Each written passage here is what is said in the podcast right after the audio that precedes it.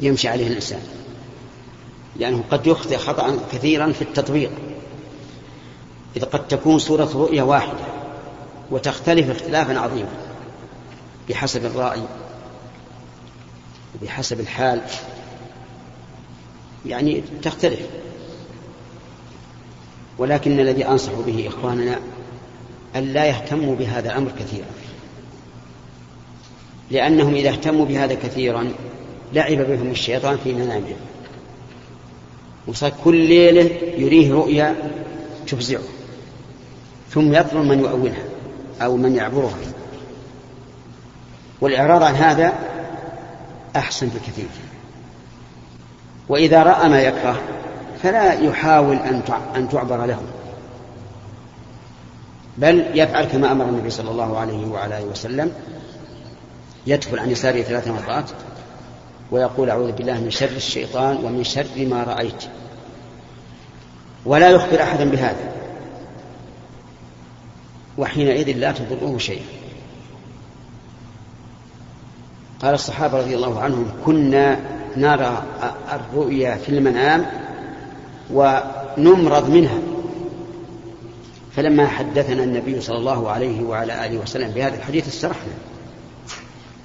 إذا رأيت ما تكره, ما تكره فافعل هذا. ولا تحرص على ملاحقة الرؤى. نعم. فضيلة الشيخ. أنت ما عندك شيء؟ وأنت؟ عندك سؤال؟ إيه، طيب. فضيلة الشيخ هل من السنة في مناسبة الزواج في ضرب الدفوف أن يضرب الدف الأطفال أم أن يؤتى بمغنيات؟ وهل السنة الغناء أو الغناء الماجن أو الإنشاد؟ المقصود من ضرب الدف والغناء شيئان. الأول إعلان النكاح وإظهاره. لأن النبي صلى الله عليه وعلى آله وسلم قال أعلنوا النكاح. واضربوا عليه بالغربال يعني بالدف. والأمر الثاني الفرح. لأن النفس إذا فرحت تحب أن تضرب بعض الشيء. فلهذا رخص لها من المعازف بالدف والغناء. الغناء المناسب. ليس غناء المجون والغزل والأشياء التي تثير الشهوة. وما عدا الدف من آلات له كالطبل والمزمار والربابة وما أشبه ذلك هذا لا يجوز. أكثر الأغاني ما تستنبط من غنائية لا, لا ما يجوز استعمالها ما يجوز استعمالها لكن فيها الحمد لله أناشيد كثيرة فيها الترحيب والتحية للقادمين إلى إلى مكان الزفاف. يستغنى بها عن ذلك. أقل ما تستخدم يا شيخ. أبدا الأغاني الماجنه حتى وإن كان فيها شيخ مغنيات أو أحد ينشد الأناشيد هذا يكون غالين غالي الثمن. لا ما هذه مسألة المغالاه هذه غلط. أقل شيء 3000 ريال لا ندور واحدة ب 300 ريال. لا الله يسر لا يوجد يا شيخ. سهل الله. نجيب واحد متعارف بس نعم. يعني تعرف مو معناها عربدة الخمر لا. يعني معناها تكسر الأبيات آه، تعدلهم كيف؟ وأما المغالاة كما قلت بعض الأحيان الواحدة بثلاثة آلاف وبعضهم بعشرة آلاف وبعضهم بأكثر. فهذا إضاعة للمال. هل حضور مثل ذلك يا شيخ؟ والله ما أرى حضور. وماذا يجب على ولي المرأة مثلا؟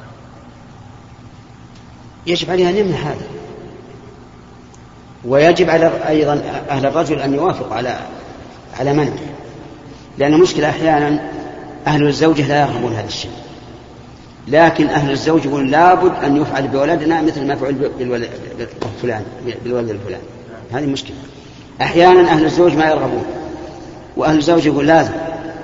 بنتنا ما فيها قاصر. لازم نسوي مثل ما فعل الفلان ولكن العاقل يعرف كيف يتحكم.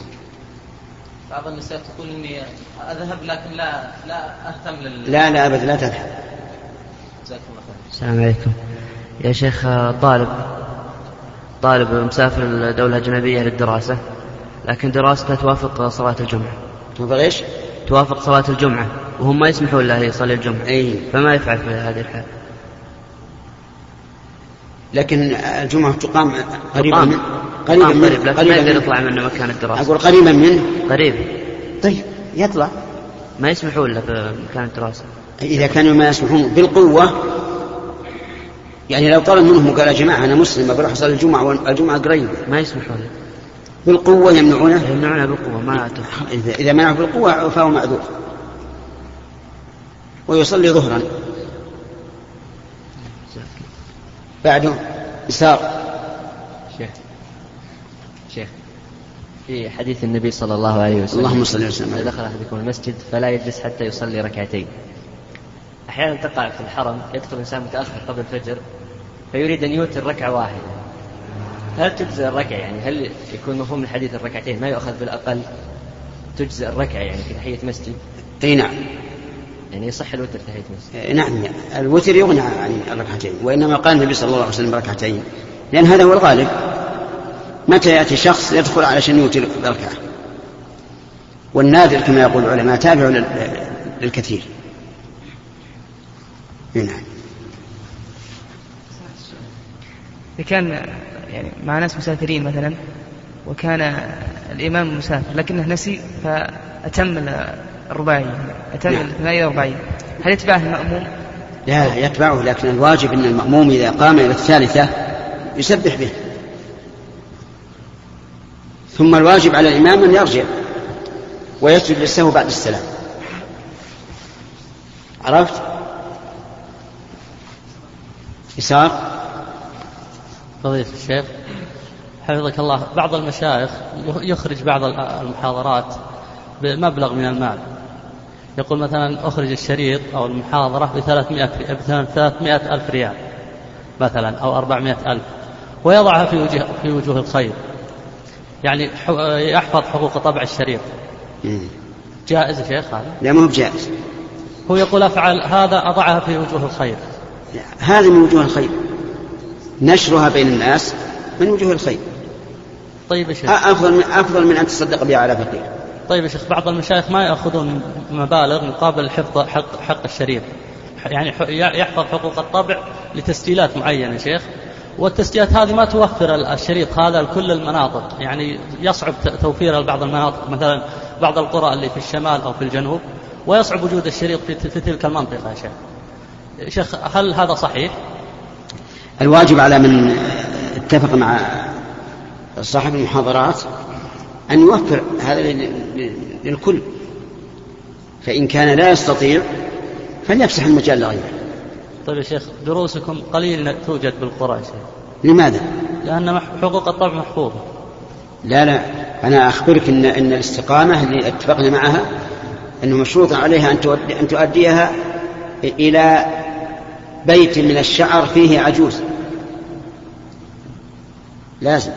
بس يا شيخ هذا يعني المهم إذا أخلت بشيء أبلغونا. بس يا شيخ تسجيلات واحدة من منطقة عنيزة. ما تستطيع توفر المنطقة الجنوبية والمنطقة كامل الأشهر هم يدعون أنهم يمكن. هذا صعب يا شيخ. الحمد لله. أنت قدم الآن. بعض الشباب راحوا لبعض القرى ما وجدوا أشرطتك يا شيخ. فقالوا هذه حقوق الطبع محفوظة للاستقامة. لكن, لكن هل هم ما ودنا نطول عشان ناخذ وقت طيب. أنا أقول إذا إذا وجدتم شيئا قدموه لنا. وبيننا وبينهم عقد مكتوب على أنها توفر للقرى كلها. وللداخل والخارج.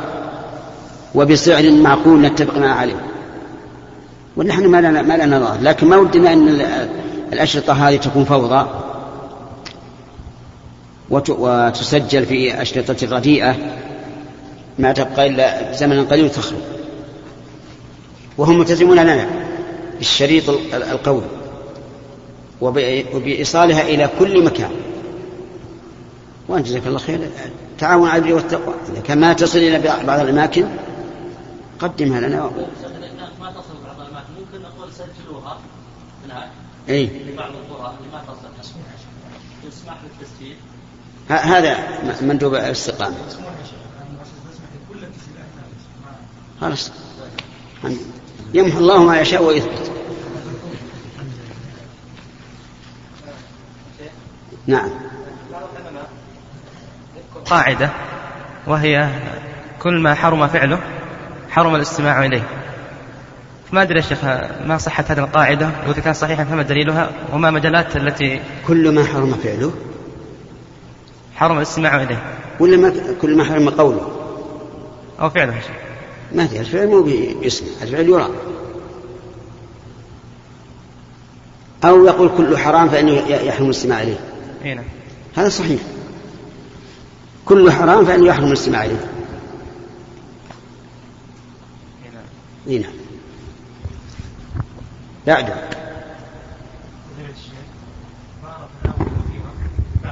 مساجد تخصيص خطبة يذكر فيها آه، محاسن الميت ومآثم. ها؟ يذكر فيها محاسن الميت ومآثم.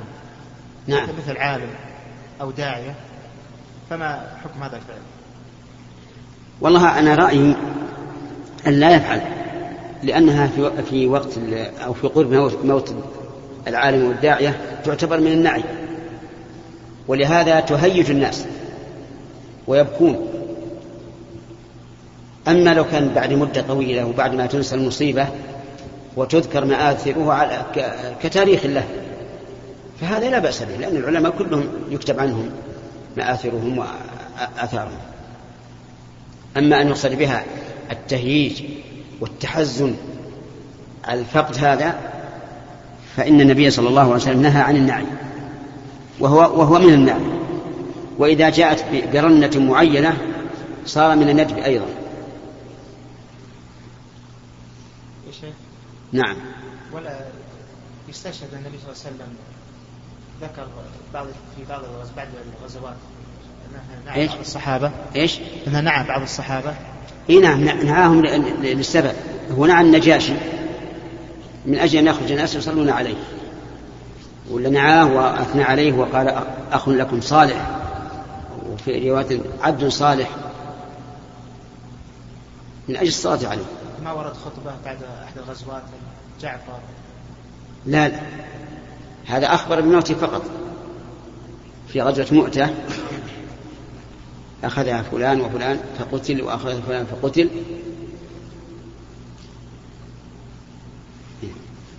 هذا خبر بموته. نعم. صلى الله عليك راية الجهاد في كشمير. هل هي راية صحيحة يا شيخ؟ يا إخواننا الجهاد يحتاج أولا إلى راية من خليفة أو إمام. وهذا غير مفقود وهذا مفقود في الواقع. الشيء الثاني الجهاد. يحتاج إلى أن أن ذهاب الإنسان يجاهد يكون فيه نفع وغناء. ومعلوم أن في الوقت الحاضر لا يحصل فيه ذلك. طيارات تأتي من, من, فوق والذين تحتها كلهم تحت رحمة قوات الطائرات. ما في غنم. كان بالأول الحرب برية. الناس يحاربون بالسيف والرمح ويحصل فائدة وغنم ثالثا أن أنه يشترك في هذا في هذه الحروب أناس جاءوا لينفسوا عن أنفسهم لأنهم في بلادهم مكبوتون. فيأتون لينفسوا عن أنفسهم ثم يبثون السموم في الآخرين ويكرهون ولاتهم لهم. فيرجع هؤلاء إلى بلادهم وهم قد مقتوا البلاد رعيتها ورعاتها. ويحصل بذلك مفاسد كثيرة. والأمثلة ما أحب أن أذكرها. لكن تأملوها. تأملوها. في عدة بلاد. ثم إذا استتب الأمر في البلاد ونجت من الغزو وأراد أحد من الدعاة يدعو على حسب منهجه و... وطريقته هناك مشيخة في البلاد معروفة معتمدة عندهم أي إنسان يدعو على خلاف ما هم عليه يمنعونه. بمعنى أن الدعوة الصحيحة لا تقوم هناك. وهذا مشكل لكن موقفنا مع إخواننا هؤلاء أن نسأل الله لهم النصر والتأييد. وهذا هذا اللي نمتر عليه. كذلك إذا أمكن نقدر بالمال فلنجاهد بالمال أحسن الله إليك. ما سبق لك أن أفتيت بالجواز أو بالذهاب لبعض. لكن الأمور تتغير باختلاف النتائج. يعني أول ما ظهر الحرب في أفغانستان. نؤيد هذا. ونقول اذهبوا لكن النتائج صارت عكس ما نريد. عكس على طول الخط كما يقولون. الراجعون من هناك معروف حالهم إلا من سلمه الله عز وجل. والباقون هناك لا يخفاكم الآن الحروب الطاحنة بينهم فيما, فيما بينهم يتقاتلون. شيخ بلغنا أن لكم فتوى متداولة بين المجاهدين في كشمير. إيش؟ بين المجاهدين في كشمير. أنكم, إن... أنكم تنصحون بالجهاد في كشمير وأنها رأية صحيحة. لا لا أبدا مو صحيح. اي نعم هذا صحيح هذا غير صحيح يا شيخ؟ إي نعم غير صحيح ما أذكرها. سؤال آخر شيخ. لا ما في سؤال آخر. هذا هذا سؤالك هذا عن ثلاثة وأربعة. مناقشة. لا فيه فيه شيخ أحسن الله عليك. هل من قال من حلف من قال عليها الطلاق أو علي بالطلاق هل هو حلف بغير الله أو عليه الحرام؟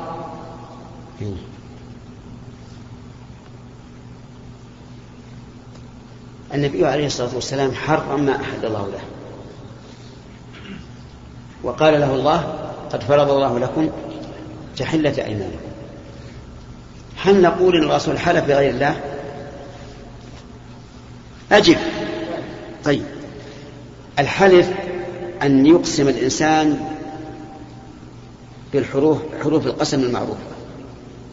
حروف القسم المعروفة كم؟ ثلاثة. الواو والباء والتاء. لكن هناك ألفاظ يكون حكمها حكم اليمين وليست يمينا. مثل إذا قلت حرام علي أن أتكلم مع فلان. هذا ما هو حلف بالله. ما هو حلف بالحرام. هذا بمعنى الحلف. لأن الحلف يراد به تأكيد المحلوف عليه.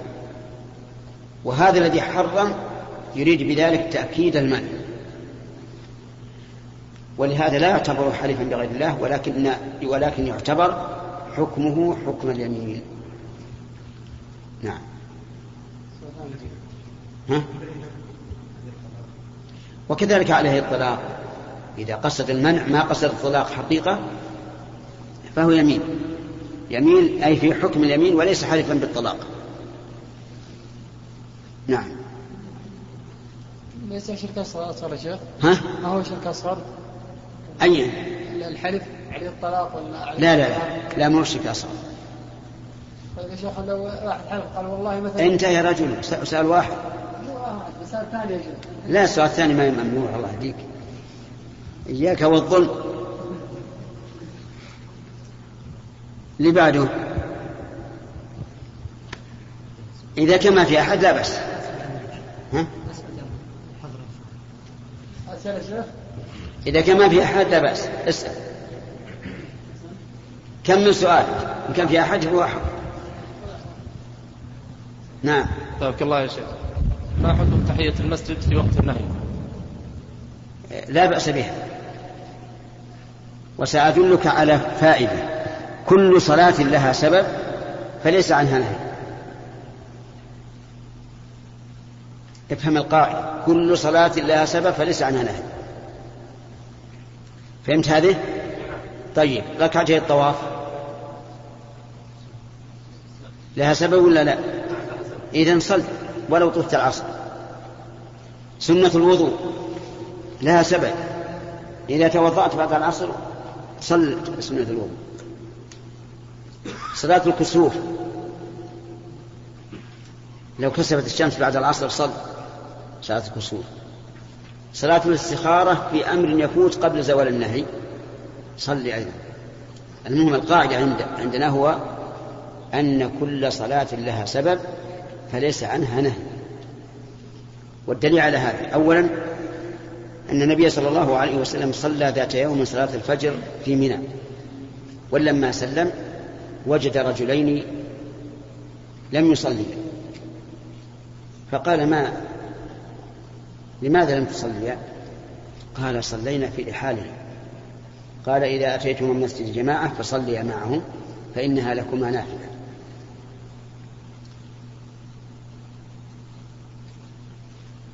نعم. أخذت سؤال قبل؟ اللي ما أخذ اللي ما أخذ. الذي لم يؤخذ لم يأخذ. تفضل. فضيلة الشيخ هل يجوز أداء ركعة الوتر بعد أذان الفجر؟ لا. قبل الإقامة يعني. لا ما يجوز. لأن النبي صلى الله عليه وعلى آله وسلم قال إذا خشي أحدكم الصبح صلى واحدة فأوتر اثنا صلاة فدل هذا على أنه لا يوتر بعد الفجر. لكن ماذا يصنع إذا كان قد غلبه النوم؟ نقول إذا صار الضحى فصلي الوتر شفعا. فإذا كان من عادتك أن تصلي الوتر ثلاث ركعات فاجعله أربعا. لأن النبي صلى الله عليه وعلى آله وسلم كان إذا غلبه نوم أو وجع صلى من النهار ثنتي عشرة ركعة. فيأخذ صلى الله عليه وسلم بالأكثر. ويصلي ثنتي عشرة ركعة. أفهمت؟ أي صحيح. وإلى هنا ينتهي هذا اللقاء. وهل ترون أن نلتقي في الأسبوع القادم أو إجازة؟ ها؟ إيه. يعني الاستمرار أحسن؟ طيب. إن شاء الله. لكن لا يجينا مثل ينامون أو يوسعون ها؟ واللي كان بعيد يجي ينام عندنا ينام بالمسجد برد له آمين جزاك الله خير. نفعنا الله وإياكم بما علمنا. الله ينفعنا بما علمنا. أيها الأحبة يسرنا أن نكمل ما بقي من هذا الشريط بهذه المادة.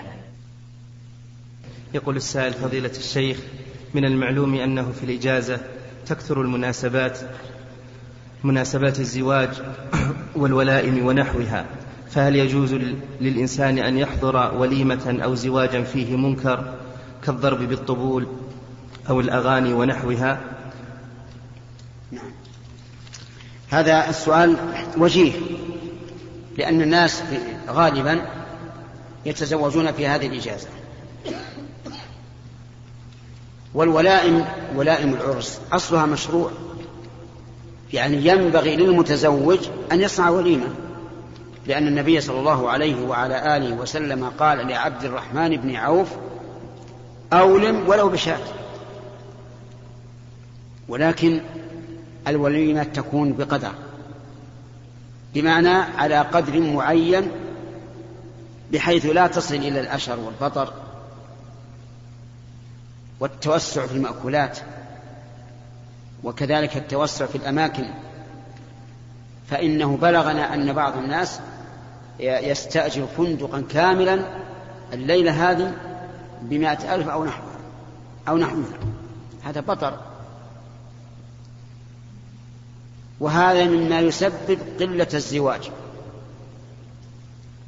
لأن الزوج ليس على استعداد أن يبذل هذا هذه المبالغ. ومتى يحصل هذه المبالغ؟ ولو اقتصر الناس على وليمة يسيرة يحضرها أقارب الزوج وأقارب الزوجة والجيران الأقربون لكان هذا هو الخير كما هي العادة فيما سبق.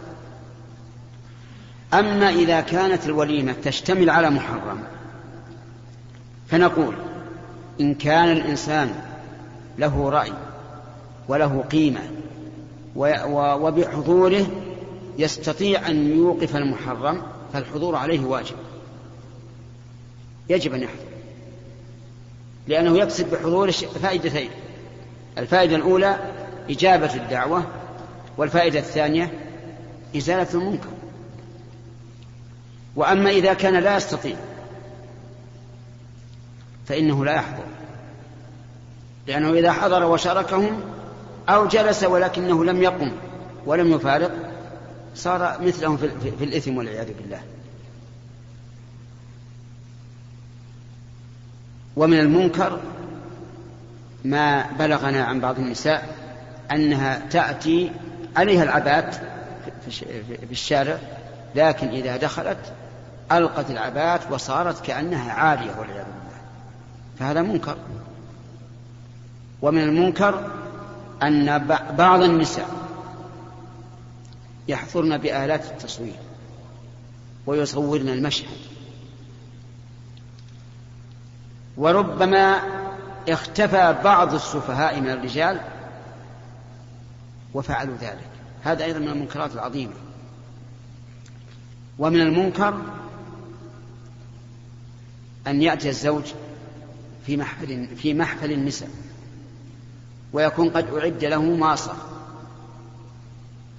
أو إن شئت تقول منصة يجلس هو والزوجة أمام النساء. حتى قيل إن بعض السفهاء يقبل الزوجة أمام النساء. أعوذ بالله. ألا يثير الشهوة هذا؟ عجيب جماعة. بلى والله. مهما كانت المرأة في التقوى تشاهد شابا وشابة يقبل أحدهما الآخر إلا ستثور شهوته وربما يأتي بتفاحة أو بحلوى يلقمها الزوجة أمام النساء كل هذا من الفتن وهذا حرام بلا شك. وأقبح من ذلك أن بعض الناس يأتي بفيديو يصور هذا المشهد كل هذه حدثت أخيرا. سببها ما قاله الشاعر. إن الشباب والفراغ والجدة مفسدة للمرء أي مفسدة؟ الفراغ ما عنده الشغل له ما يشتغل يكد على عياله أو على نفسه. فارغ. الشباب الصغر لأنه كبير عاقل ولا يدع الأوقات تذهب سدى. الثالث ما هو؟ الجدة يعني الغنى. مفسدة. إلا من هداه الله عز وجل. الخلاصة الآن أن حضور الولاء من السنة لكن إذا كان فيها محرم فإن قدرت على تغييره فاحضر وغير وإلا فلا تحضر. أيها الإخوة إلى هنا ينتهي تسجيل هذا اللقاء الأسبوعي المسمى بلقاء الباب المفتوح مع فضيلة الشيخ